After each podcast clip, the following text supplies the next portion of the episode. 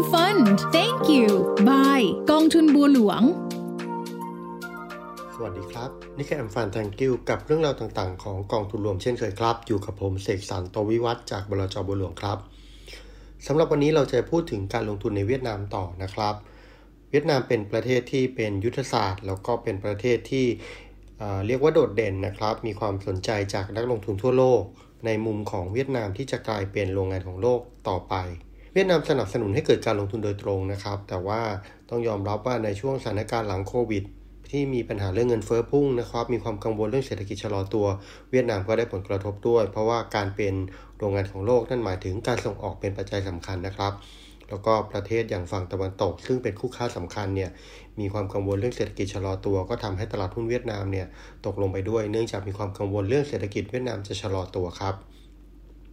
ตลาดหุ้นเวียดนามในช่วงปีที่ผ่านมาเนี่ยตกลงไปเยอะนะครับ โดยที่เศรษฐกิจเวียดนามเริ่มมีสัญญาณชะลอตัวลงตั้งแต่ไตรมาสที่ 2 ปีที่แล้วครับ จากความกังวลเรื่องเศรษฐกิจภาวะเศรษฐกิจโลกถดถอยนะครับ อัตราดอกเบี้ยที่เพิ่มขึ้น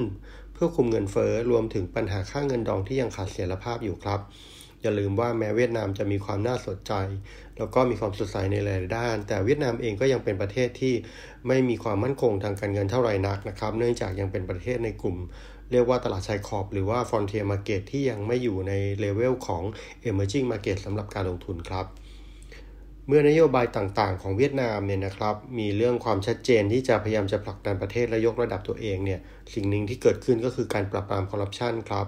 ในปีที่ผ่านมาเวียดนามมีการปราบปรามคอร์รัปชันเยอะโดยเฉพาะในตลาดหุ้นแล้วก็ภาคอสังหาริมทรัพย์ ซึ่งถือเป็นภาคธุรกิจใหญ่ของเวียดนามนะครับภาครัฐได้ทำการควบคุมสภาพคล่องจากการให้สินเชื่อของภาคธนาคาร และเพิ่มความเข้มงวดในการออกหุ้นกู้ ตรงนี้ก็ส่งผลต่อบริษัทใหญ่ๆ หรือกิจการใหญ่ๆ ในภาคอสังหาริมทรัพย์โดยตรง ปัจจัยดังกล่าวส่งผลกระทบต่อความเชื่อมั่นในภาคธุรกิจของเวียดนามนะครับ สะท้อนผ่านตัวเลขนำเข้าที่หดตัวลงกว่า 8.1%ในไตรมาสที่ 4 ปีที่แล้ว สถานการณ์ปัจจุบันปัญหาดังกล่าวยังคงยืดเยื้อมาถึงปีนี้ครับ แต่ว่าก็เป็นความท้าทายอย่างมากต่อภาคการส่งออก แล้วก็ภาคการบริโภคของเอกชนเวียดนาม ซึ่งเป็นองค์ประกอบหลักของเศรษฐกิจเวียดนามใน GDP ของเขาครับ รัฐบาลของประเทศเวียดนามพยายามแก้เกม แล้วก็แก้ปัญหาต่างๆนะครับ โดยการตั้งเป้าหมายในการรักษาการเติบโตของ GDP อยู่ที่ 6.5%และตั้งเป้าหมายเงินเฟ้ออยู่ที่ 4.5%โดยหวังจะอาศัยการลงทุนโดยตรงจากโครงสร้างพื้นฐานต่างๆนะครับ การลงทุนโดยตรงจากต่างประเทศ แล้วก็การฟื้นตัวของอุตสาหกรรมท่องเที่ยวเป็นปัจจัยหนุนการเติบโตที่สำคัญของเวียดนามในปีนี้ครับถ้าเราลงไปดูในรายละเอียดของแต่ละตัวนะครับ เริ่มที่การลงทุนในโครงสร้างพื้นฐานกันก่อน ตรงนี้จะสร้างงานแล้วก็สร้างธุรกิจให้เวียดนามเป็นอย่างมากครับ รัฐบาลได้เพิ่มสัดส่วนการลงทุนโครงสร้างพื้นฐานในปีนี้เป็น 7%ของ GDP จากเดิมอยู่ที่ 4%นะครับ ซึ่งก็ถือว่าเป็นสัดส่วนที่เยอะที่สุดในกลุ่มประเทศอาเซียน แผนการลงทุนใหญ่ก็คือแผนการสร้างทางด่วนพิเศษนะครับ จากเหนือลงใต้ ตรงนี้นี่ถือเป็นโครงการพื้นฐานที่ใหญ่ที่สุดของเวียดนามครับ นอกจากนี้ยังมีการสร้างอาคารผู้โดยสารในสนามบินเพิ่ม เพื่อรองรับปริมาณนักท่องเที่ยวที่เพิ่มขึ้น และยังมีแผนการก่อสร้างการพัฒนาโครงสร้างพื้นฐานอื่นๆ เพิ่มเติมไปด้วย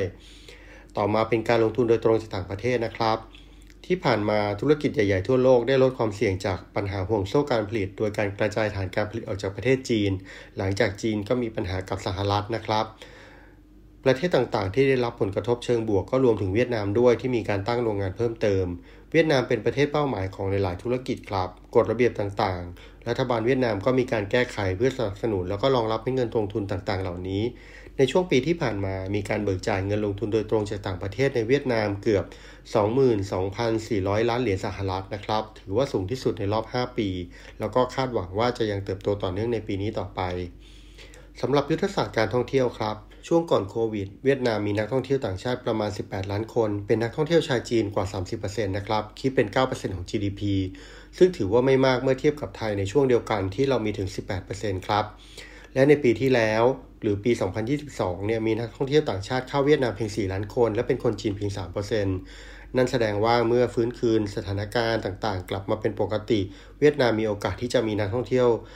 ต่างชาติเพิ่มขึ้นในประเทศจำนวนมากครับ เวียดนามมีแผนการพัฒนาอุตสาหกรรมการท่องเที่ยว โดยการสร้างสนามบินและเส้นทางคมนาคมต่างๆ ให้สะดวกมากขึ้น ส่งเสริมกิจกรรมการท่องเที่ยวยามค่ำคืน เพื่อดึงดูดนักท่องเที่ยวต่างๆ ทั่วโลก โดยการเปิดประเทศของจีนในปีนี้จะเป็นอีกแรงหนึ่งนะครับ ที่ช่วยส่งเสริม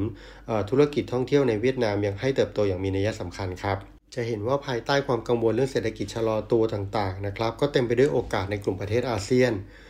ที่ผ่านมาเราชวนคุยกันเรื่องกลุ่มประเทศอาเซียนหลายตอนนะครับ โดยโดยอาเซียนได้วางยุทธศาสตร์โดยผลักดันจุดเด่นๆของเขา โดยเลือกเป็นเรื่องๆครับ โฟกัสบางธุรกิจที่ชัดเจน อย่างเช่นอินโดนีเซีย ก็พยายามจะผลักดันแล้วก็ต่อยอดจากธุรกิจเหมืองแร่เวียดนามเองพยายามจะผลักดันตัวเองให้ขึ้นเป็นโรงงานของโลกนะครับ เป็นคู่แข่งสำคัญในกลุ่มประเทศโดยเฉพาะประเทศไทย ดังนั้นการลงทุนในกลุ่มประเทศอาเซียนจากนี้ไป จึงเต็มไปด้วยโอกาสนะครับ แต่ก็มีเงื่อนไขสำคัญก็คือจำเป็นจะต้องเลือกธุรกิจที่เหมาะสม ไม่ใช่ลงทุนกวาดในเศรษฐกิจภาพรวมนะครับ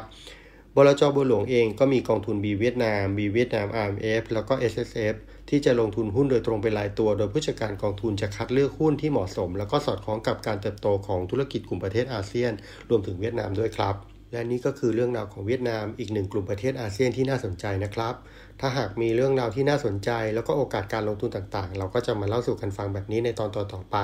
สำหรับวันนี้ขอลาไปก่อน สวัสดีครับ